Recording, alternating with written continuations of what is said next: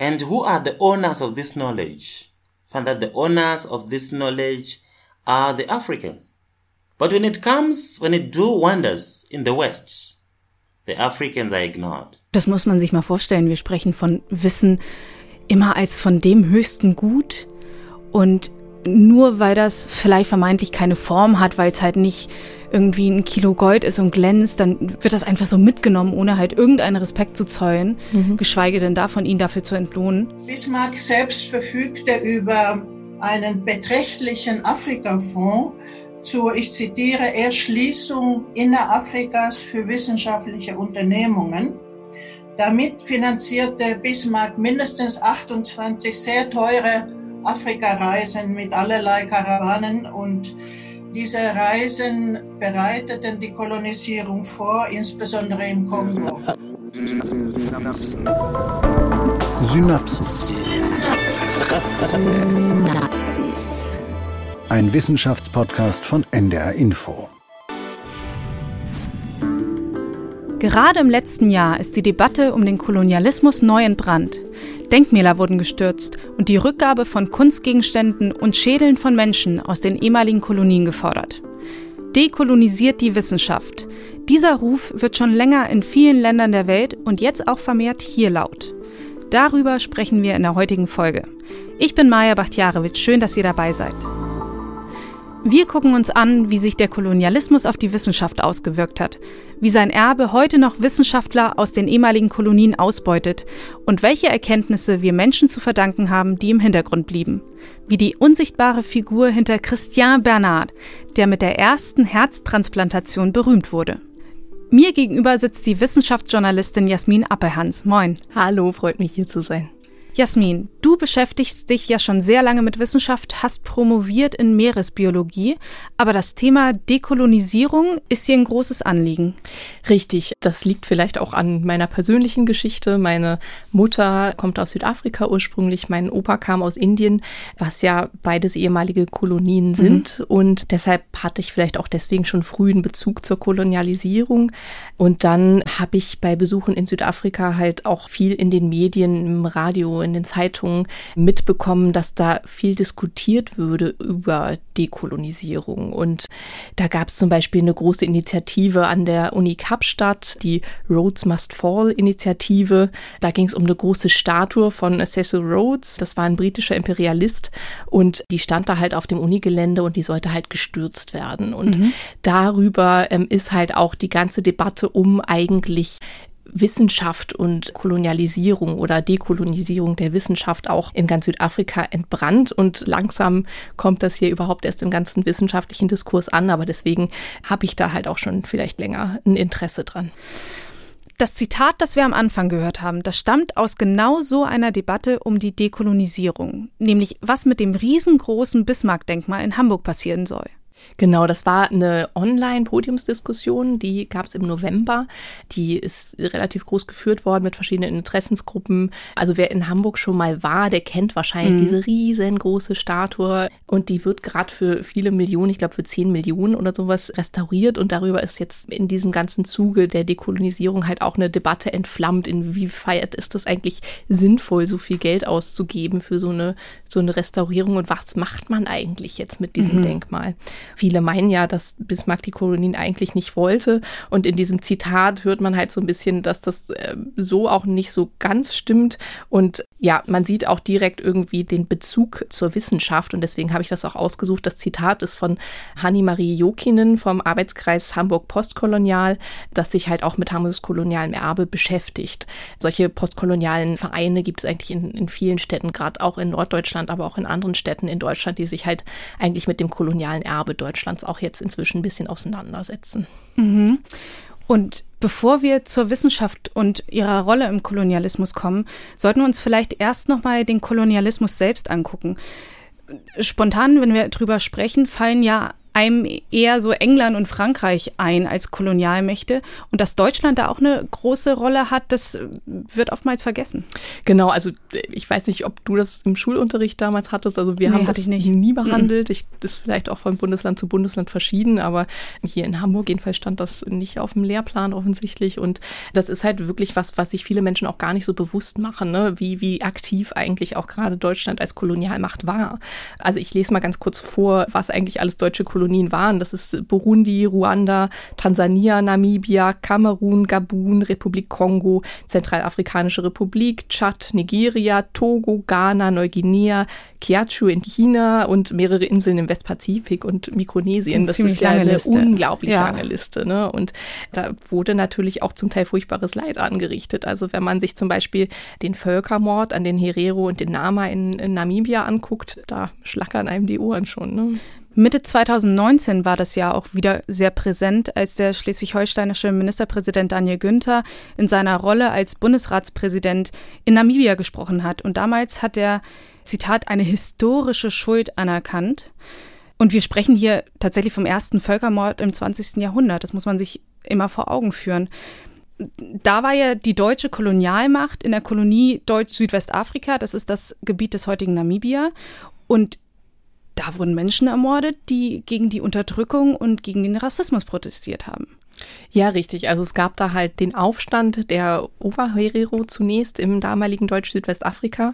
Die haben einfach protestiert, weil es ihnen nicht gut ging die haben gehungert, die wurden unterdrückt, die haben da den Aufstand geprobt. Und es gab auch Lager, also die wurden ja richtig interniert. Richtig, genau. Also die sind erstmal blutigst niedergeschlagen worden, vor allem von Generalleutnant Lothar von Trotha, der halt den sogenannten Vernichtungsbefehl dann auch irgendwann gegeben hat. Also die Herero mhm. sind halt in die Wüste geflohen, die halt wirklich sehr trocken war und die wenigen Wasserstellen, die es gab, die wurden abgeriegelt.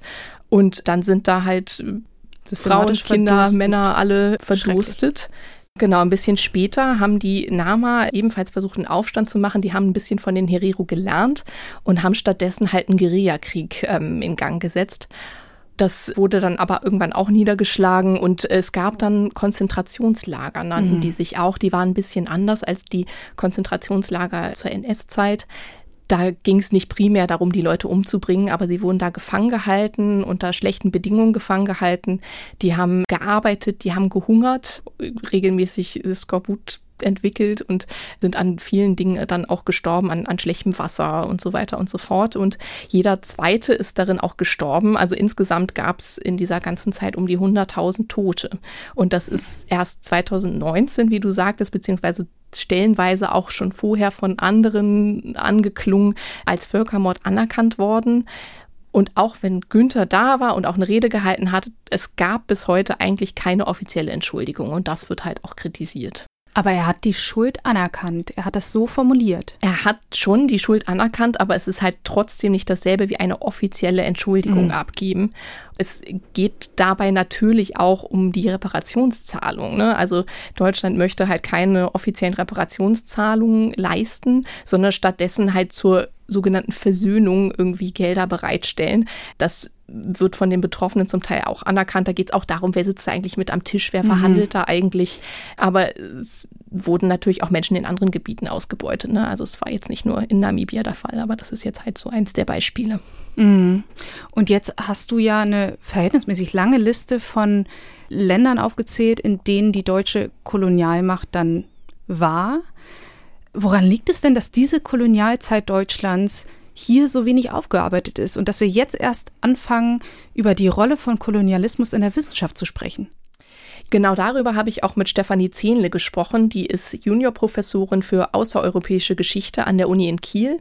Die hat Kolonialgeschichte als einen ihrer Forschungsschwerpunkte und wir hören uns mal kurz an, was sie dazu zu sagen hat. Also ein großes Problem in der Aufarbeitung des deutschen Kolonialismus ist auf jeden Fall einerseits natürlich die ähm, Überschattung dann auch vom Zweiten Weltkrieg und äh, den Verbrechen, die da aufzuarbeiten waren und immer noch sind. Klar, das ist vielleicht das Eingängigere und das, was eher auf der Hand liegt. Ein anderer Grund, glaube ich auch, speziell wenn man sich jetzt nicht nur mit der europäischen Geschichte beschäftigt, ist auch, dass in den ehemaligen deutschen Kolonien und Kolonialgebieten eben auch die deutsche Kolonialerfahrung überlagert ist Und zeitlich näher äh, sozusagen ist eigentlich eine Kolonialphase, die danach noch kam oder eine Phase von Fremdherrschaft. Und das macht es schwierig, weil dadurch auch in den ehemaligen Kolonien und die ehemals kolonisierten Gesellschaften eben auch eine gewisse Zeit brauchten, um bis zu dieser Zeitschicht letztlich zurückzukommen. Und sozusagen der Vorwurf, man arbeitet hier nicht ordentlich auf, die deutsche Kolonialvergangenheit, der, der kam letztlich auch aus dem sogenannten globalen Süden lange Zeit nicht, weil die erstmal noch viel nähere Verbrechen aufzuarbeiten hatten. Also es ist sozusagen, es war so eine so doppelt gehindert und auch eine Entfremdung, eine zeitliche durch eben Überschattungen, die noch danach eingetreten sind. Und das macht so schwierig, zu diesen alten Zeitschichten sich wieder so zurückzukratzen. Zu genau, ein kurzer Kommentar vielleicht noch zu der Tonqualität von allen Aufnahmen, die jetzt kommen. Wir sind ja mitten in der Pandemie mhm. und ähm, das Corona-Phänomen. Genau, richtig. Natürlich dann teils über Videocall oder Telefon aufgenommen worden. Die O-Töne, was auch ganz gut war, die Gesprächspartnerinnen und Gesprächspartner waren zum Teil in Quarantäne, zum Teil tatsächlich mit Covid-19 infiziert, Oha. während ich mit denen gesprochen habe. Also mhm. genau deswegen gibt es da vielleicht ein paar Abstriche. Okay, in ihrem Kommentar hat Stefanie Zehnle jetzt aber gesagt, dass nach den Deutschen noch diese ganzen anderen Kolonialmächte in diesen Gebieten war und deren Herrschaft einfach, ich sag mal, zeitlich und von der Intensität bedeutender war und das würde einfach das überschatten, dass die Deutschen dort auch waren. Genau, also es gab ja ähm, nach dem Ersten Weltkrieg diesen berühmten Versailler Vertrag, wonach Deutschland halt auch seine Kolonien alle abgeben musste an verschiedene andere Länder. Mhm. Und es gab zwar während der NS-Zeit auch Bestrebungen, diese Kolonien wieder aufzubauen, aber dazu kam es halt nicht. Und deswegen waren halt in vielen dieser ehemaligen deutschen Kolonien dann halt auch noch andere Länder später vertreten. Und das hat das dann halt im Prinzip ein bisschen überlagert. Okay, wir haben vorhin gehört, das Einziel der deutschen Kolonialisierung war, in den Kolonien Wissenschaft zu betreiben. Und über diese Wissenschaft und auch die sogenannte Rassefrage, darüber haben wir ja in einer eigenen Folge von Synapsen gesprochen, haben erklärt, dass es das Konstrukt gar nicht gibt, dass es wissenschaftlich nicht belegt ist und dass Rassen bei Menschen nicht existieren. Genau, dazu nur ganz kurz zu den Begrifflichkeiten. Also, äh, weil es im Moment ja gerade auch sehr viele Diskussionen mm. um mhm. Begriffe gibt, was darf man eigentlich nutzen, was nicht. Also in der Forschung wird tatsächlich das Wort Race benutzt, um halt zu kennzeichnen, dass es ein soziales Konstrukt mm. ist. Also, dass man halt, wenn man daran forscht, forscht man an diesem sozialen Konstrukt, an Race. Und deswegen ist das halt in der Forschung jedenfalls der Begriff, der. Und das hat halt nichts mit Genetik wird. zu tun. Und das, nee, genau. Und das ist also im Deutschen halt auch, ne, so ähnlich wie man ja auch das Wort Gender benutzt benutzt in der Forschung, ist das halt bei Race auch ähnlich. Mhm. Jetzt hast du vorhin gesagt, dass man Bismarck ja nicht nachsagt, dass er ein Befürworter von Kolonien war. Trotzdem hat gerade Bismarck das vorangetrieben, dass da Wissenschaft gemacht wird. Genau, also er, im Prinzip hat er das auch einfach so mitgenommen politisch, ne? Also mhm. Als Opportunist so ein bisschen war er da dann äh, auch involviert. Das war natürlich auch damals so, ich habe da mit äh, Stefanie Zehnder auch drüber gesprochen, dass damals wie heute ja Wissenschaft auch ein Wettbewerb war. Auch zwischen Nationen im Prinzip ist halt Wissenschaft auch immer noch irgendwie ein Wettbewerb. Und das war damals halt ähnlich. Es gab da halt dann den Wettbewerb darum, wer als erstes die neuesten Forschungsergebnisse zusammenträgt und äh, die neueste Wissenschaft hat zu den sogenannten Kolonialwissenschaften. Erklär mal bitte Kolonialwissenschaften. Wie ist der Begriff entstanden und was genau definiert er? Es ist halt ein Begriff aus der Forschung, der natürlich irgendwie auch von den Menschen hier geprägt wurde. Da gab es relativ viel Forschung zu, auch gerade in Norddeutschland. Also Norddeutschland hat ja sehr profitiert auch von den Kolonien damals, dadurch, dass die Schifffahrt und so, die Schiffe sind ja alle hier angelandet, mhm. wirtschaftlich, da hat es sehr profitiert. Und gerade hier in Hamburg, wo wir ja gerade aufnehmen, ist halt die Uni ursprünglich mal vor allem für die Kolonialforschung damals halt auch gegründet worden. Die Uni ist damals hervorgegangen aus dem Institut Hamburgische Wissenschaftliche Stiftung. Die war vor allem damit beschäftigt, da Gelder zu akquirieren für Forschungsreisen und für Wissenschaftler vor allem und dem sogenannten Kolonialinstitut. Und an diesem Institut sollten halt angehende Kolonialbeamte für ihre spätere Arbeit im Ausland auch vorbereitet werden.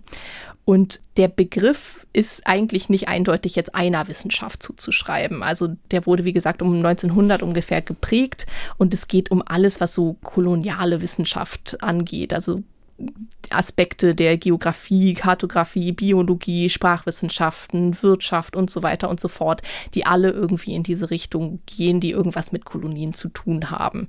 Und ja, zum Teil waren das halt aber auch grausame Experimente, die da an indigenen Völkern gemacht wurden. Und wenn man Experimente an Menschen hört, dann denkt man immer maßgeblich an die NS-Zeit. Was waren das da für Experimente, die gemacht wurden? Am bekanntesten ist wahrscheinlich diese ganze Forschung an den sterblichen Überresten, also vor allem auch die Schädel. Das wurde ja auch in eurer vorherigen Folge schon mal angesprochen, dass es halt da ähm, noch Schädel gibt, die durchaus alle in Deutschland noch lagern von damals. Aber genau, es gibt natürlich auch andere Experimente. Ähm, davon hat zum Beispiel Susie Basso erzählt, die ist Professorin für Anthropologie an der Universität Quebec.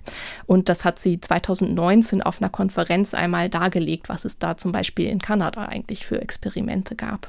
I just giving you a few examples today. We have a long list of them. So here's one of them from a study or research, I should say, made in 2013 by an historian uh, called uh, Jan Mashbi. He was looking for something else, but he went through thousands of reports that shown that nutritional uh, experiments on indigenous children were done in the 40s and 50s in residential schools and also in federal hospitals in Canada. Many of these uh, children had a huge effect of these experiments on their health after their passing in residential schools. The story is much longer than that and just make it short today. Genau, also sie erzählt hier eigentlich von Ernährungsexperimenten mit Kindern in Krankenhäusern und den sogenannten Residential Schools in Kanada. Das waren Internate, in denen die kanadischen Ureinwohnerinnen und Ureinwohner im Prinzip auch ihre Kultur abtrainiert werden sollte. Mhm. Also die durften ihre Sprachen nicht mehr sprechen, die durften ihre Kultur nicht mehr praktizieren und die gab es tatsächlich bis in die 90er Jahre des letzten Jahrhunderts hinein.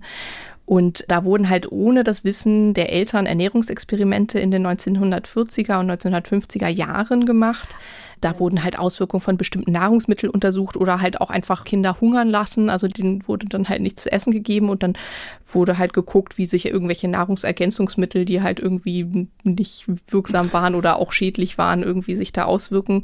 Und das, das, hat natürlich Konsequenzen auf, Schauder, die, ne? genau, so auf die Gesundheit bis ins Erwachsenenalter. Ne? Und das gab es halt auch in anderen Ländern. Also das gab es auch in Australien. Da wurden Aborigines zum Teil auch ihre Kinder weggenommen. Und da wurden in den 1920er und 1930er Jahren auch Experimente gemacht, zum Beispiel mit Lepra-Experimenten. Und das hatte natürlich auch schwerwiegend schwerwiegende Auswirkungen hm. auf die Gesundheit. Und das sind halt alles Dinge, die jetzt eigentlich langsam erst aufgearbeitet werden. Und warum hat das so lange gedauert? Das hat wahrscheinlich auch einfach damit zu tun, dass es natürlich eine Weile dauert, bis man selbst als vielleicht auch indigenes Volk auch diese Stimme überhaupt hat, sich äußern zu können dafür, ne? Und, und da auch irgendwie Gehör erlangt irgendwo. Also mm. das war wahrscheinlich da schon lange bekannt, aber dass das jetzt mal irgendwie bei uns auch hier angekommen ist, das hat halt einfach eine Weile gedauert. Es wurden ja aber nicht nur Experimente an Kindern gemacht. Genau, es wurden nicht nur Experimente an Kindern gemacht. Dazu hören wir auch noch mal Susie Basso, was sie dazu sagt. Here is another case that came out actually last week in Canada. It's a class action that Inuit from Nunavut uh, just launched. They have been uh, used in a biological experiment in the 60s and 70s. They were taking samples of uh, skin and sticking it with an, on another body and, and, to test how this will uh, work. And they were also put outside in the freezing uh, temperature to see how long they will stay. Genau, die Aufnahme ist von 2019, ne? deswegen hat sie gesagt letzte Woche, das ist mhm. eigentlich schon 2019. Was haben die da gewesen. genau gemacht? Die haben Experimente an kanadischen Ureinwohnerinnen und Ureinwohnern gemacht in den 70er Jahren. Die haben den einfach kleine Stück Haut von Haut transplantiert, genau. Und einfach beliebig, um es auszuprobieren. Genau, also ich habe auch Bilder gesehen, ne? die haben da einfach ein Stück Haut, so ein kleines Rechteck rausgeschnitten und bei anderen reingesetzt, um halt zu gucken, also so, so hm. Hautgrafts gemacht im Prinzip, ne, um halt zu gucken, was da passiert. Und haben halt auch Kälteexperimente mit denen gemacht. Also haben sie halt einfach draußen stehen lassen und äh, geguckt, wie lange die eigentlich da draußen stehen bleiben können. In, in den 70ern, ne? Das ist gar nicht so lange her. Genau, das ist wirklich nicht lange her. Und also es gibt auch ein paar ältere Beispiele. Das habe ich jetzt gerade erst äh, gefunden, eigentlich dieses Beispiel, dass in Namibia auch die Deutschen da da Experimente in den Konzentrationslagern gemacht haben, eigentlich mit hm. den Gefangenen. Da gab's wie ich vorhin schon gesagt habe, ja auch viel Skorbut-Unterernährung und die haben halt Experimente mit denen gemacht und haben halt nach einem Mittel gegen Skorbut gesucht und haben den halt irgendwie Opium, Zitronensaft und auch Arsen injiziert oh, und dann halt mal bei. geguckt, was passiert. Und nach dem Tod haben sie dann halt Autopsien gemacht und die Schädel dann auch nach Berlin in die Charité verschickt. Das sind jetzt nur Beispiele. Wahrscheinlich gibt es da eigentlich noch viel, viel mehr, aber das wird jetzt halt erst langsam alles aufgearbeitet. Also das mhm. kommt jetzt erst ans Tageslicht. Aber wenn wir jetzt davon sprechen, die Wissenschaft zu dekolonisieren, dann meint das ja nicht nur die Aufarbeitung von Menschenexperimenten. Genau, also das ist jetzt natürlich ein besonders äh, schlimmes Beispiel eigentlich, mhm. diese Menschenexperimente. Aber es geht auch um profanere Dinge eigentlich wie die Anerkennung von wissenschaftlichen Leistungen von Menschen, die äh, aus den ehemaligen Kolonien kommen. Also viele europäische Wissenschaftlerinnen und Wissenschaftler haben in den Kolonien einfach Fachwissen vorgefunden und dann als ihr eigenes deklariert. Mhm. Und es gibt auch häufig die sogenannten Hidden Figures, die halt die eigentliche Arbeit gemacht haben und aber irgendwie auch nie erwähnt würden. Als ich mit äh, Stefanie Zehende darüber das Interview geführt habe, kam es dann eigentlich, also ich weiß nicht, ob du das auch kennst aus deiner journalistischen Arbeit, aber manchmal ist es ja so, dann hat man das Interview geführt, man ist eigentlich so gut wie fertig und dann kommen nochmal und dann man so, oh nein, jetzt, genau. jetzt muss ich da nochmal anrufen. Richtig, ja, kenne ich sehr ganz, gut. ganz interessante Fakten dann eigentlich. Ja, aber das ist ja mal. das, was es auch ausmacht, wenn man primär an ein Thema rangeht und dann lernt man ziemlich viel und erst dann beim Nachdenken und das nochmal bearbeiten, dann sickert das ein und dann äh, eröffnen sich ganz viele neue Gebiete. Genau, genau. Ja, und so war das in dem Fall halt auch. Ähm, die Stefanie Zehnler arbeitet viel mit Mensch-Tier-Repräsentation. Also da geht es eigentlich so darum, was, welche Rolle spielen eigentlich Tiere in verschiedenen Kulturen. Sie arbeitet das auch so ein bisschen äh, historisch auf und deswegen liest sie auch oft biologische Fachliteratur. Und da hat sie mir dann auch noch was gesagt, was ich auch ganz spannend fand. Ich finde es auch sehr schockierend, wenn man sich zoologische und biologische Artikel anguckt, also in Fachzeitschriften, dass das, was dann wirklich relevant ist, ähm, weiß ich nicht, wenn es jetzt zum Beispiel darum geht, führen Schimpansen Kriege? Ja, nein, vielleicht. Dass dann die wesentlichen Beobachtungen, die eigentlich die These dann validieren sollen, stützen sollen, wenn man dann im Zusatzmaterial online ganz tief gräbt, rausfindet, dass das alles von afrikanischen Rangern eingespeist wurde und auf dem Paper steht natürlich, ne, da stehen dann auch die, die Fördereinrichtungen, aber wer die sind, also wenn man überhaupt an Namen von diesen Personen kommt, dann ist es sehr, sehr schwer, das in den Fußnoten zu den Fußnoten zu den Annotationen irgendwo zu finden. Das ist schon eine, eine himmelschreiende hm. Ungerechtigkeit. Ja, und da gibt's viele, viele solcher Beispiele. Also auch historisch gesehen, der große Charles Darwin hat zum Beispiel von dem Sklaven John Edmondson gelernt, wie man Vögel präpariert, hat im Prinzip diese ganze Technik und auch, auch Bestimmungen und so weiter sich angeeignet. Das sind natürlich nie irgendwo mal in Veröffentlichung erwähnt worden. Mhm. Noch ein Beispiel hat zum Beispiel auch die Afrikanistin Annette Hoffmann geliefert, die jetzt an der Uni Köln arbeitet. Die arbeitet mit historischen Tonaufnahmen und hier spricht sie von Kriegsgefangenen aus Ruhleben in Berlin. Ich arbeite im Moment an noch einem Buch, das fertig werden muss, über Aufnahmen mit afrikanischen Kriegsgefangenen aus dem Ersten Weltkrieg. Ähm, die sind in deutschen Lagern gemacht worden. Und was daran zum Beispiel total interessant ist, ist, dass zwei Männer, die in Ruhleben aufgenommen worden sind, ein Mann aus Somalia und ein Mann aus Togo, die danach Sprachassistenten in Hamburg wurden, am Hamburger Institut für Kolonialsprachen. Und was zum Beispiel total spannend ist, ist, dass dieses Wissen, das da produziert wird mit diesen afrikanischen Kriegsgefangenen, natürlich nur die Karrieren der deutschen Forscherinnen befördert. Also die Kriegsgefangenen werden als nicht wissenschaftliches Personal angestellt am Institut für Kolonialsprachen. Da werden bestimmte Karrieren befördert. Leute schreiben Doktorarbeiten, Leute schreiben auch Habilitationen. Die Tatsache, dass dieses Wissen ja nicht von ihnen selbst nur generiert worden ist, sondern eigentlich in der Zusammenarbeit mit jemand anderem, das erscheint ja meistens so nicht. Also da steht dann vielleicht, ja, in der Grammatik, die unter dem Namen Maria von Tilling herausgegeben wird, steht dann vielleicht, dass das in Zusammenarbeit mit Mohammed Nur erarbeitet worden ist, aber der wird nicht als Autor geführt. Der kommt nie in die Position, zumindest zur Hälfte derjenige gewesen zu sein, der dieses Wissen eigentlich generiert hat. Und das muss man sich mal vorstellen. Wir sprechen von Wissen immer als von dem höchsten Gut und nur weil das vielleicht vermeintlich keine Form hat, weil es halt nicht irgendwie ein Kilo Gold ist und glänzt, dann wird das einfach so mitgenommen, ohne halt irgendeinen Respekt zu zollen, mhm. geschweige denn davon, ihn dafür zu entlohnen. Also ich finde, das ist eine sehr, sehr wichtige Sache, die sie da anspricht, dass genau diejenigen im Hintergrund bleiben, die die eigentliche Arbeit machen. Bloß, ich stelle mir halt die Frage, ist das nicht irgendwie ein Problem, was wir generell in, in der Wissenschaft mhm. haben oder ist das tatsächlich ein koloniales Erbe? Wie schätzt du das ein? Also grundsätzlich, ich habe ja auch längere Zeit in der Wissenschaft gearbeitet und es ist natürlich schon so. Ne? Also das ähm, ist zum Teil so, dass da Technikerinnen, Techniker, Hiwis, Studierende die ganze Arbeit machen und dann eventuell auch gar nicht erwähnt werden. Ja, tatsächlich aus beiden Seiten. Ne? Okay. Also ich habe zum Teil selbst als Hiwi gearbeitet und äh, aber auch ja dann während meiner Doktorarbeit auch da zum Teil Technikerinnen arbeiten lassen, die natürlich auch vielleicht einmal in der Danksagung erwähnt sind, aber nicht irgendwie als äh, Autorinnen geführt werden. Das hat halt einfach auch diese historischen Gründe. Ich finde das eigentlich auch nicht okay, aber es ist halt so, dass man sagt, okay, wer sich das halt ursprünglich mal ausgedacht hat, wer das konzipiert hat, hm, das ähm, ist die Form, die eingehalten wer das wird, ausgewertet hat, genau, wer das okay. geschrieben hat und so weiter und so fort. Das sind halt die Leute, die dann da drauf also auch stehen Arbeit, die auch hier vor Ort zu tun ist. Genau, ja. Ähm, der Unterschied ist, in diesen rassistischen Zusammenhängen werden halt auch Leute, die wirklich formal trainiert sind und auch die Arbeit machen, die normalerweise natürlich da irgendwie auch auf diesen Publikationen mit mhm. draufstehen müssten, werden halt auch nicht erwähnt. Also ich weiß nicht, ob du den Film Hidden Figures kennst. Nee, ähm, den habe ich noch nicht gesehen. Von, äh, in den USA von den schwarzen Frauen, die haben da äh, maßgeblich dazu beigetragen mit Berechnungen. Die waren trainiert, die hatten studiert, die waren da formell wirklich auch auf dem Level, wo sie sein sollten und haben halt dafür gesorgt, dass diese Mondlandung, diese erste Mondlandung erfolgreich verlaufen ist. Mhm. Und die wurden halt auch nirgendwo erwähnt. War ne? natürlich ne? auch halt zusätzlich dazu so, noch Frauen, was, genau, was nochmal dieser was Faktor schwierig ist. war wahrscheinlich, genau. Und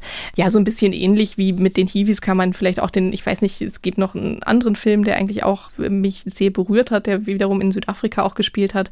Das ist so ein bisschen vielleicht eher wie ein Fall wie bei den Hiwis auch, weil da geht es um die erste Herztransplantation, die in Südafrika ja gemacht wurde. Mhm. Ähm, und da gab es halt den Christian Barnard und die wäre aber wohl nicht möglich gewesen ohne Hamilton Naki. Der war ein schwarzer Mann, der ursprünglich als Gärtner da angestellt war im Hood Skür Hospital und dann als Tierpfleger sich da irgendwie reingearbeitet hat. Also der, der wurde dann irgendwann als Tierpfleger angestellt. Dann haben sie gemerkt, okay, der kann ganz gut mit Tieren. Der hat dann irgendwann angefangen, bei den Operationen zu assistieren. Dann haben sie gemerkt, okay, das läuft bei dem viel besser als bei anderen Leuten. Und irgendwann war er dann derjenige, der allen die dahin kam, um zu lernen, wie man Organe transplantiert, das beigebracht hat.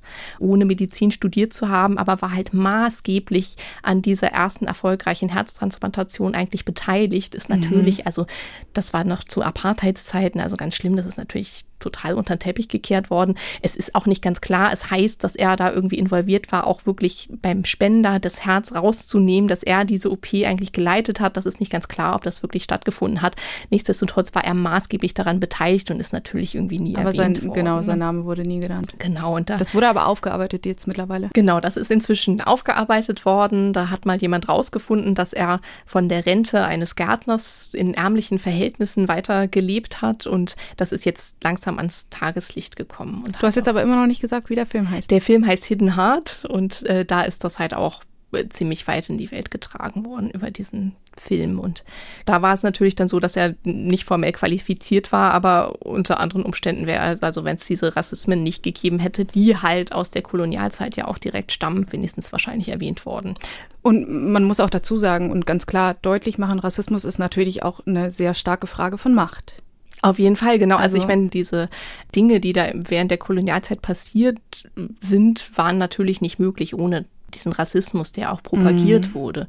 Und deswegen ist das halt auch so wichtig, dass man das irgendwie in diesen Zusammenhang auch bringt, weil es ja jetzt wie wir vorhin auch schon erwähnt haben, auch diese ganzen Diskussionen um rassistische Bezeichnungen geht, man muss dazu ganz klar sagen, das sind einfach Bezeichnungen, die gewählt wurden, um halt auch Machtverhältnisse zu genau, demonstrieren genau, zu und unterdrücken. Einfach, genau, um zu zeigen, wer, wer ist hier eigentlich in der Machtposition.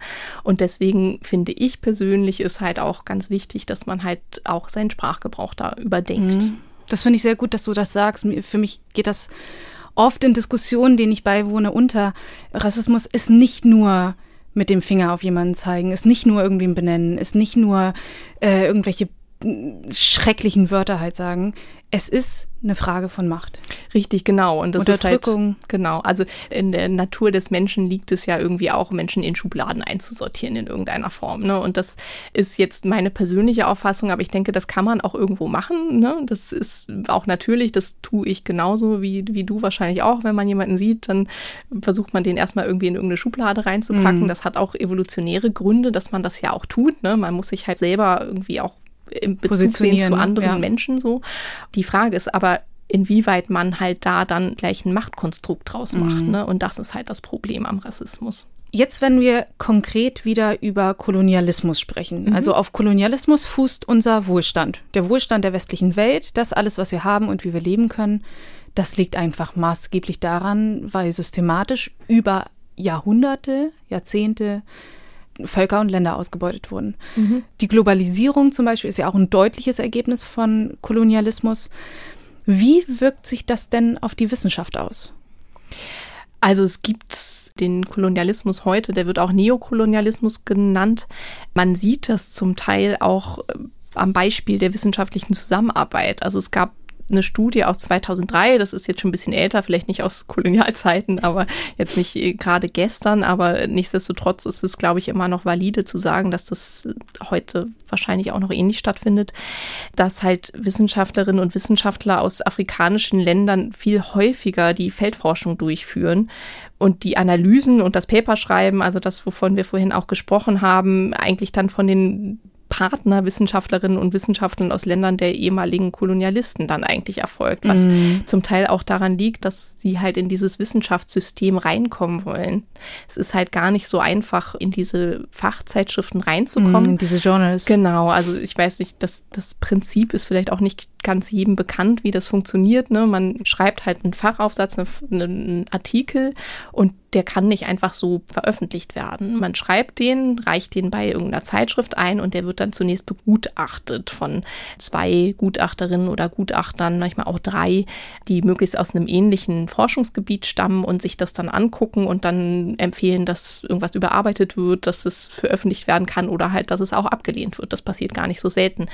Und dann ist es, wenn man halt einen großen Namen hat, ist mm, es natürlich klar, viel leichter, ja. da reinzukommen, ne? wenn halt irgendwie die auch wissen, okay, der, der oder die hat vorher schon irgendwie. Haben schon mal was gelesen, der hatte halt Genau, das ist ja, ja guten Ruf und so weiter und so fort. Und deswegen hängen sich da natürlich dann auch gerne Leute mit dran, um halt irgendwie überhaupt da in dieses System reinkommen zu können. Das heißt eigentlich die, die Menschen vor Ort, die machen die komplette Fleißarbeit. Genau. Also wenn ich es jetzt bildlich mal ein bisschen überspitzt sage, die kriechen dann halt irgendwie in irgendwelchen Feldern rum genau, und genau. sammeln die Daten.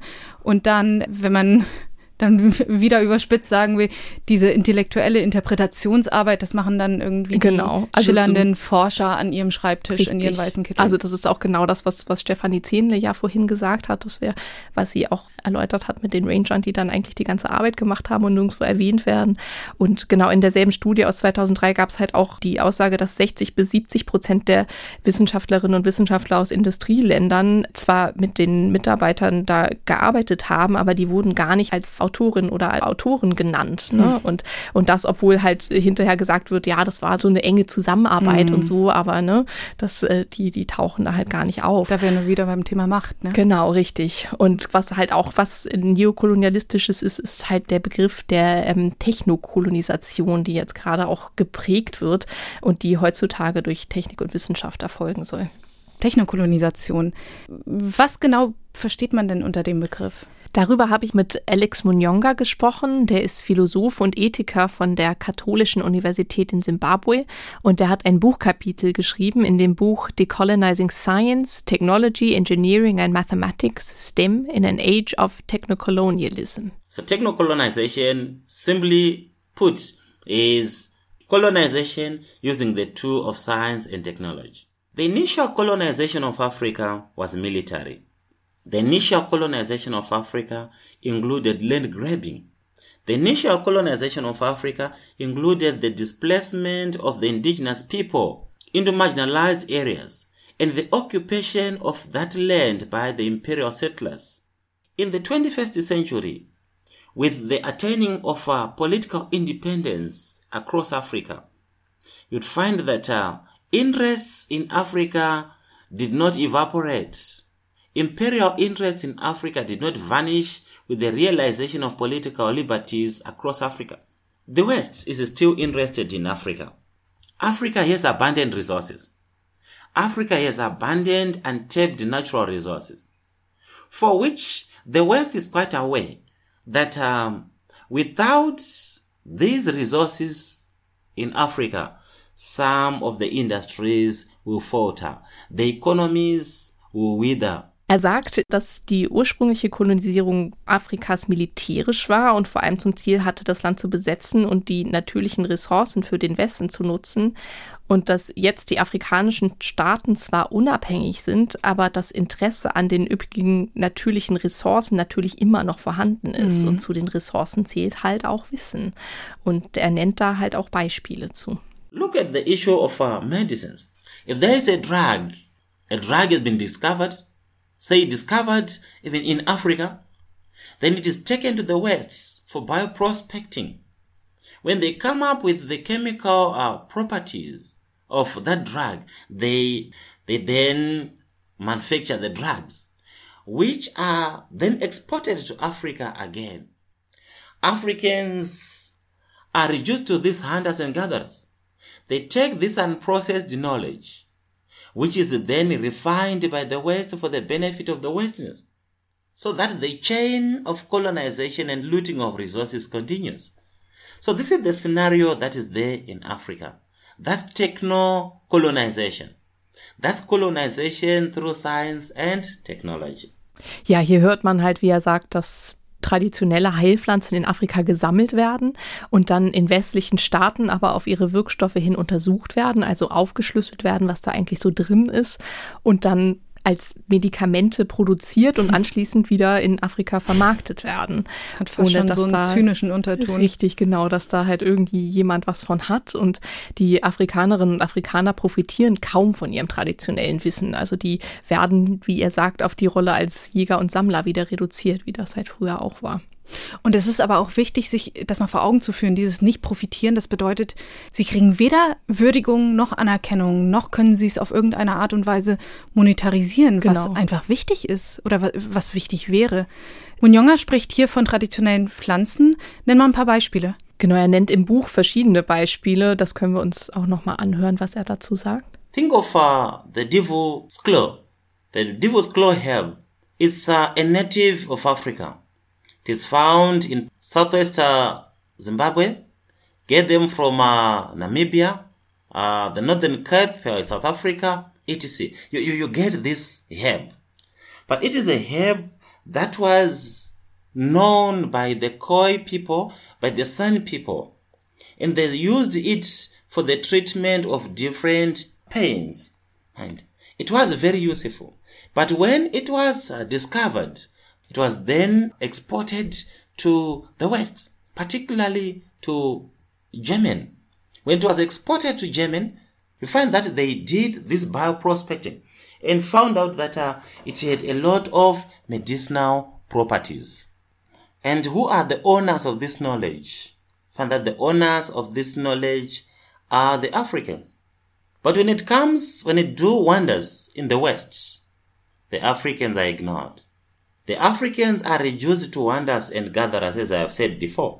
Ja, hier spricht er halt von der Teufelskralle. Devil's Claw. Genau, Devil's also, Claw, der Teufelskralle. Teufelskralle ist ja hier richtig ernsthafte Medizin. Ich glaube, das wird in Medikamenten zum Beispiel gegen Entzündungen benutzt, oder nicht? Genau, also es wird gegen Arthrose und Verdauungsprobleme eingesetzt, zum Teil auch von Menschen, die MS haben, wird das genommen. Hm. Das ist jetzt ein bisschen umstritten inzwischen, wie gut die Wirkung bei Arthrosen zum Beispiel ist. Da gab es jetzt irgendwie neuere Studien, das wird jetzt vielleicht nicht unbedingt empfohlen, aber es wird nichtsdestotrotz halt auch genannt. Und Munjonga erzählt halt hier im O-Ton, wie das Kraut eigentlich im südlichen Afrika gesammelt wird und dann halt nach Deutschland vor allem auch gebracht wird und andere europäische Staaten halt aber auch und dass die Firmen hier dann insofern von dem Wissen der San und Khoi, das sind indigene Völker aus Südafrika vor allem, profitieren, die das auch schon sehr, sehr lange als Heilmittel eingesetzt haben und dass es hier von den Firmen vermarktet wird und dann halt wieder dahin verkauft und da Geld rausgeschlagen wird. Also unterm Strich, es gibt in vielen Ländern indigenes Wissen und Wissenschaft an sich, die von uns genutzt, aber gar nicht als solche anerkannt werden. Wenn ich mir jetzt vorstelle, das hat doch sicherlich auch was damit zu tun, dass einfach nicht genügend Gelder für wissenschaftliche Geräte und anderes Equipment einfach vor Ort vorhanden sind. Oder ist es nicht so einfach? Ja, ja, das ist zum Teil natürlich auch unglaublich teuer, aber es fängt halt schon viel basaler an als das. Also es geht schon überhaupt darum, dass zum Teil kein Zugang zum Wissen vorhanden ist. Mhm. Und da geht es jetzt nicht darum, dass halt kein Internet da wäre oder so, sondern darum, dass wir haben ja vorhin über die Fachzeitschriften gesprochen, wie das ist mit der Publikation in Fachzeitschriften. Mhm. Und es ist halt so, dass diese Fachzeitschriften halt für teures Geld gekauft werden müssen normalerweise von Zugänge den sicherlich. Universitäten. Genau. Und das ist halt zum Teil schon so teuer, dass sich die Universitäten das nicht leisten können. Und das wird auch hier diskutiert passiert. Es gibt derzeit, es gab mit einem großen Verlag da auch große Diskussionen drüber, warum ist das eigentlich so teuer? Warum müssen wir für unsere eigenen Sachen eigentlich so viel mhm. Geld bezahlen und leisten halt eigentlich unentgeltlich da, schreiben Sachen und kriegen da, da nicht mal den Zugang zu. Aber das ist in solchen Ländern natürlich noch viel stärker. Also da habe ich auch vor einer ganzen Zeit auch schon mit der Wirtschaftswissenschaftlerin Kasana Kajavi vom Institut für Weltwirtschaft in Kiel drüber gesprochen. Die hat in Sambia ursprünglich mal studiert, ist dann noch nach Europa gekommen und wir hören uns mal kurz an, was sie dazu zu sagen hat.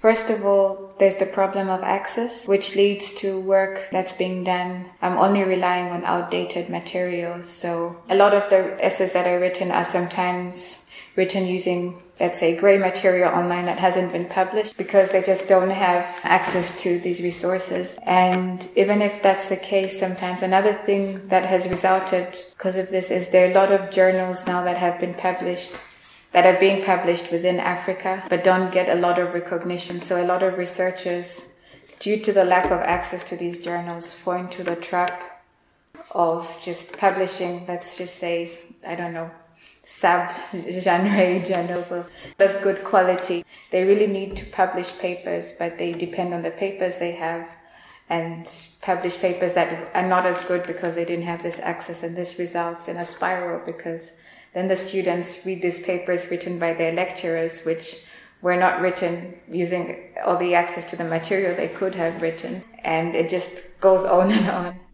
Ich finde es irgendwie so schwer, mir vorzustellen, dass das tatsächlich halt irgendwie ein Problem sein kann, dass dieser Zugang da ein Problem sein kann. Also ich verstehe, dass es teuer sein kann, dass die Wissenschaftlerinnen und Wissenschaftler die Journals vielleicht auch gar nicht kennen. Das ist echt erschwert. Sag mal, gibt es da nicht irgendwelche Förderungen für, für Wissenschaftler?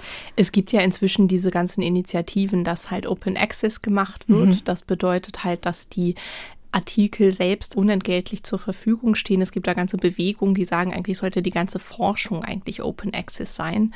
Das ist natürlich eine Möglichkeit, dem aus dem Weg zu gehen, von dem sie hier erzählt. Also was sie ja eigentlich sagt, um das nochmal kurz zusammenzufassen, ist, dass man halt dadurch, dass man keinen Zugang zu diesen ganzen Veröffentlichungen hat, es dann auch dazu führt, dass äh, zum Teil da in nicht so guten Journals veröffentlicht wird, weil man die halt kennt. Also man mhm. kennt die anderen halt nicht. Man weiß nicht, was sind da für Voraussetzungen, was muss man da erfüllen, um da überhaupt publizieren zu können. Das heißt, man läuft deswegen, Gefahr, vielleicht einfach nur nicht die, ich sag mal, die beste Forschung halt zu lesen oder. Genau, man liest nicht die beste Forschung, man publiziert dann selber in schlechter Forschung. Das führt dazu, dass die Studierenden dann wiederum halt auch nur diese Sachen lesen, die nicht so das gut bedingt sind. sich dann immer weiter. Genau, und diese graue Literatur halt, die halt irgendwie nicht offiziell irgendwo veröffentlicht wurde und so. Und das ist eine Spirale, wie sie sagt. Und um das zu umgehen, gibt es auch diese Initiativen des Open Access Publizierens, was wiederum natürlich auch von dem Verlag dann unterstützt werden muss. Zum Teil müssen dann die Autoren halt auch viel Geld bezahlen, damit das dann halt auch Open Access veröffentlicht wird. Gibt es da vielleicht auch sprachliche Barrieren oder ist die Forschung eigentlich immer auf Englisch? Genau, das ist natürlich auch noch ein großes Problem, dass es auch diesen Zugang überhaupt, also ich meine, es ist nicht umsonst so, dass die Wissenschaftssprache Englisch ist. Okay, das ist, das ist tatsächlich so. Also auch deutsche Wissenschaftler, deutsche Forscher, die veröffentlichen immer auf Englisch. Also es okay. kommt drauf, aufs Forschungsgebiet an. Mhm. Ne? Das ist wahrscheinlich in den Geisteswissenschaften ein bisschen anders, obwohl sich das auch ändert. Aber vor allem natürlich in den Naturwissenschaften, das findet fast nur noch auf Englisch statt. Es gibt da einzelne kleine Journals, die halt irgendwie dann muttersprachlich auch sind, aber das ist nicht so viel.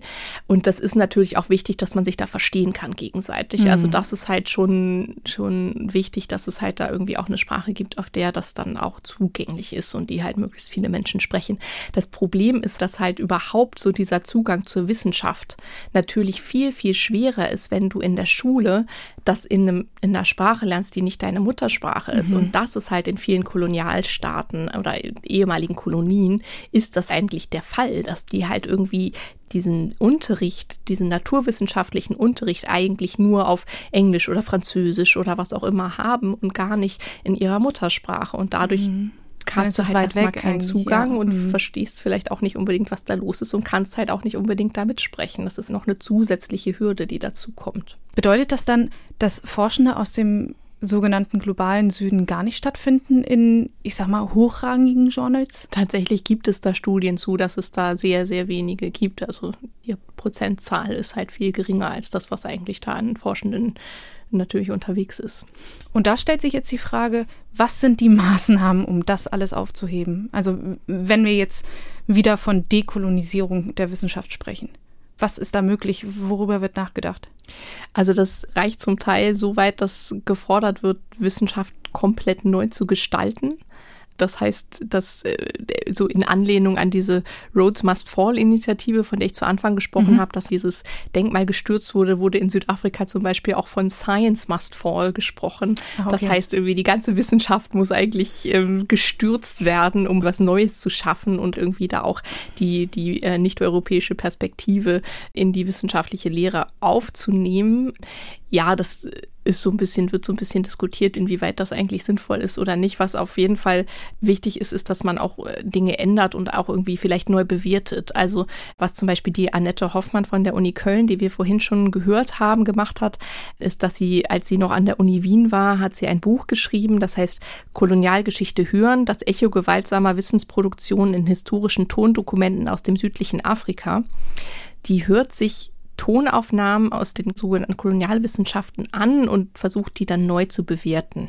Und die sind auf Muttersprache noch? Die sind auf der Muttersprache, genau. Also wir hören uns auch gleich ein Beispiel an. Das ist aus Südafrika, das ist in der Sprache Kosa. Das ist eine der elf Landessprachen, südoffiziellen Landessprachen Südafrikas. Und äh, dafür braucht sie natürlich Übersetzerinnen oder Übersetzer, die ihr da helfen. Und sie benutzt dafür die Methode, die nennt sich Close Listening. Das heißt, sie hört sich diese Dokumente alle nochmal an und versucht halt irgendwie in Transkripten und auch irgendwie über Stimmung und Emotionen, die sie da auffasst, mhm. irgendwie die, die Lage dann neu zu bewerten und das vielleicht auch in einem geschichtlichen Zusammenhang neu einzusortieren. Und dabei achtet sie halt auch drauf, wer was sagt und aus welcher Sicht der Dinge das eigentlich dargestellt Und wie das interpretiert wurde. Genau, also was ich da mitgebracht habe, was wir gleich hören, ist eine Tonaufnahme, die ist ursprünglich mal von einem österreichischen Anthropologen namens Rudolf Pöch gemacht worden, der nach Südafrika gegangen ist und da Expedition gemacht hat und auf Wachsrollen dann damals irgendwie noch Tonaufnahmen gemacht hat. Also man hört das auch gleich, da ist sehr viel Geräusch bei. Ne? Okay. Ne? Also man hört von der Sprache wirklich sehr wenig, das ist viel Geräusch. Und was wir gleich hören, ist ein Beispiel vom 13. August 1908 und wie gesagt, das ist ein Sprecher, den wir da hören, der auf Kosa in seiner Muttersprache was sagt.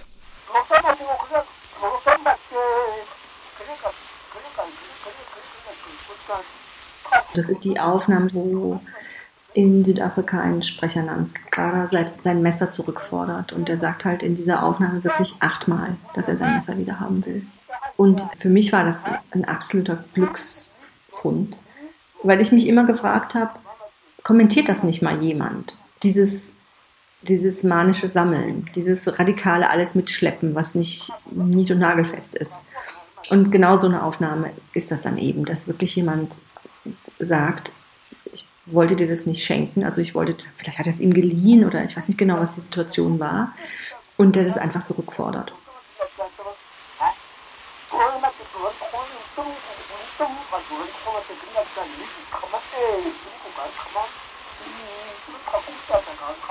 Das ist ziemlich beeindruckend, dass man Zeuge von sowas werden kann. Also ich verstehe die Sprache jetzt nicht, aber jetzt natürlich auch eingeleitet, kann ich schon nachvollziehen. Ich, ich meine, den Ton zu erkennen, dass da tatsächlich Empörung ist und dass man sowas auf Band hat, das ist gar nicht so oft.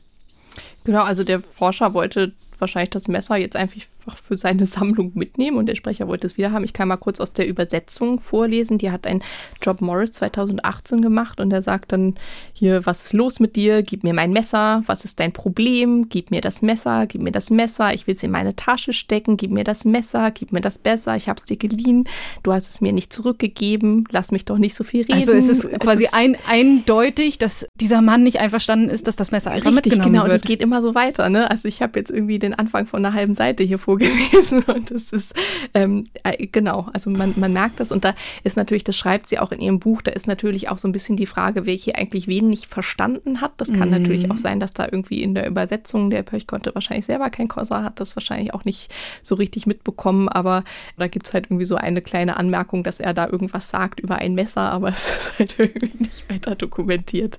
Ja, also die, die Blase oder die eigene Wirklichkeit muss aber wirklich sehr standhaft sein, um wage ich jetzt einfach mal zu behaupten, um da tatsächlich einfach nicht zu sehen, dass vielleicht da jemand empört ist. Also das finde ich schwierig, aber gut, war offenbar so. Wir räumen jetzt damit auf. Jetzt hast du eine Möglichkeit genannt, wie Wissenschaft dekolonisiert werden kann. Welche anderen Wege gibt es denn noch? Also es ist zum Beispiel natürlich auch wichtig, dass die wissenschaftlichen Erkenntnisse indigener Völker auch als wissenschaftliche Arbeit anzuerkennen. Okay. Also nicht nur um der indigenen Völker willen, auch die europäische oder westliche Wissenschaft kann davon enorm profitieren. Es ist halt ein beidseitiger Austausch. Also es gibt zum Beispiel Teile ein ganzes Kapitel vom Bericht vom Weltdiversitätsrat, PBS, Pathways to a Sustainable Future. Das hat damals ziemlich großen Wind verursacht und der beschäftigt sich eigentlich damit, also das ganze Kapitel damit, wie das Wissen indigener Völker eigentlich zum Erhalt von Biodiversität mit einbezogen werden kann. Und auch in anderen Bereichen kann die Wissenschaft eigentlich auch davon profitieren. Hast du da auch Beispiele? Genau, da habe ich mit äh, Banuna Egede Dahl gesprochen, die ich noch aus meinem Studium von damals kenne. Die ist studierte Meeresbiologin und ist aus Grönland und erforscht jetzt aber für die Universität Aalborg in Dänemark, wie indigenes Wissen in Grönland bei Umweltverträglichkeitsstudien, also beim Abbau natürlicher Ressourcen eigentlich auch genutzt werden kann. Das ist spannend, dass wir jetzt was aus dem hohen Norden hören, weil äh, zumindest in meiner Wahrnehmung sind so indigene Völker aus dem Norden gar nicht so gut vertreten. Es kann natürlich auch sein, dass es daran liegt, dass ich einfach dem nicht begegnet bin, aber das finde ich sehr spannend. Ja, ich finde, man vergisst ja auch gerne mal die Aborigines zum Beispiel mhm. oder so, ne? Es ist halt irgendwie so viel der Fokus auf Afrika, aber das ist eigentlich unglaublich viele ja, indigene Über Völker gibt, ja, Überlagerungs die auch unterdrückt wurden Phänomene. über lange Zeit. Mhm. Genau, das vergisst man gar nicht. Und da hast du aber auch was mitgebracht. Da habe ich auch was mitgebracht, genau. I did some research during my PhD, for example, about the use of indigenous knowledge in environmental impact assessments of extractive industry projects in Greenland. And in an environmental impact assessment, you want to make a, a baseline of the environment and then discuss which impacts a project could have and whether they are positive or negative, and then what you could do to avoid them or reduce them, minimize them. And in Greenland, we have this legal process with public hearings, which is where people can actually voice their concerns and questions and values and suggestions. And from my study of some cases, it seemed that the way we have public meetings in Greenland are not really designed to get the knowledge of people about an area. So it's not really a good format for this. And therefore, if accidentally they get some knowledge through these meetings, they are not really, they don't really have that much influence on the environmental impact assessment. Not any significant influence anyway. And because it's more, this format of a citizen meeting is more like a knowledge transfer and people can ask questions. When you look at people's questions or comments, you can still sense there some knowledge behind their questions or comments, but it's not really, it's not really coming out clearly. Also sie hat jetzt über ihre Forschung gesprochen, hat berichtet, dass es da Treffen gibt, in denen eigentlich Wissen ausgetauscht werden soll, aber dass eigentlich diese Art und Weise von diesen Treffen eigentlich nicht wirklich förderlich ist, da wirklich Wissen auszutauschen und man in Umweltverträglichkeitsstudien eigentlich viel mehr von dem Wissen von den Inuit lernen könnte. Das sagt sie ja. Also die ähm, Einwohnerinnen und Einwohner, ja, die kennen ja die Umwelt und die können häufig auch die Folgen ja auch gut einschätzen. Und man muss halt Formate schaffen, wo es möglich ist, dieses Wissen auch zu äußern und auch sich mit einzubringen. Wie könnte das aussehen? Also sie hat auch viele positive Beispiele genannt. Ich habe eins mal mitgebracht. Das sind Arbeiten von Avia Leibeth Hauptmann. Sie forscht zur speziellen Ernährung in Grönland, die vor allem auf Fleisch basiert. Und da hat sie ganz spannende Dinge auch rausgefunden. She is making a revolution, a Greenlandic diet revolution. because she's a microbiologist and she got interested in the intestine biota of Greenlanders versus Danes biota, for example. And she also was looking at the microbiome of Greenlandic food, especially fermented foods made with traditional methods. And slowly she's been, you know, with her findings, she's challenging the global um, assumption that the best is to eat more green stuff like vegetables. She argues that um, the traditional Greenlandic fermenting techniques for meat probably could also produce prebiotica and probiotica that could help Inuit with utilizing their food sources best and provide them with all necessary vitamins and minerals and that it was more healthy for Inuit to stay on this form of traditional foods. Also da spricht die Banuna Egededal über die Forschung von der Aviaya Leibeth Hauptmann, die quasi eine grönländische Ernährungsrevolution gemacht hat und die untersucht die Mikroben im Darm von Grönländerinnen und Grönländern im Vergleich zu zum Beispiel Dänen und Dänen weil ja in Grönland viel Fleisch gegessen wird und halt auch wenig Gemüse da wächst. Und also kontra dessen, was man hier versteht als eine gesunde Ernährung richtig, oder genau. ausgewogene genau, Ernährung. Genau. Und die, die Mikroben im Darm geben natürlich auch irgendwie einen Anhaltspunkt dafür, wie gesund ist dieser Darm mhm. eigentlich, ne? Wie gut funktioniert das eigentlich alles? Und die hat halt rausgefunden, dass die grönländischen Methoden der Fermentation dabei helfen können, den Darm gesund zu halten und auch helfen können, die Nahrung zu nutzen und dass so ausreichend Vitamine und Mineralien aufgenommen werden können. Und sie erzählt auch ein bisschen, was das mit dem Klimawandel vielleicht auch zu tun haben kann. And that with the loss of knowledge about how to prepare those traditional foods, we are actually losing both the culture but also these probiotica and therefore getting worse health. And also that if we eat more Western food, our own intestine microbiome will change and adapt and then Therefore, we see new diseases, Western diseases connected to the food.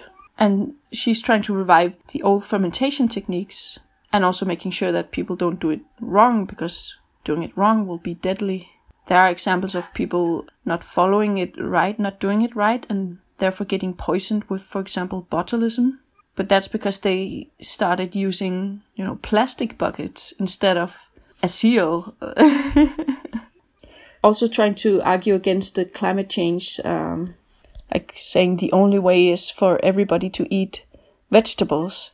But this is not really possible or practical in, in the Arctic because it's it's even worse for the climate. Transport all these vegetables from the south to the north at, at ridiculous prices, where the most environmentally friendly would be to, to eat locally sourced meat, fish, and birds.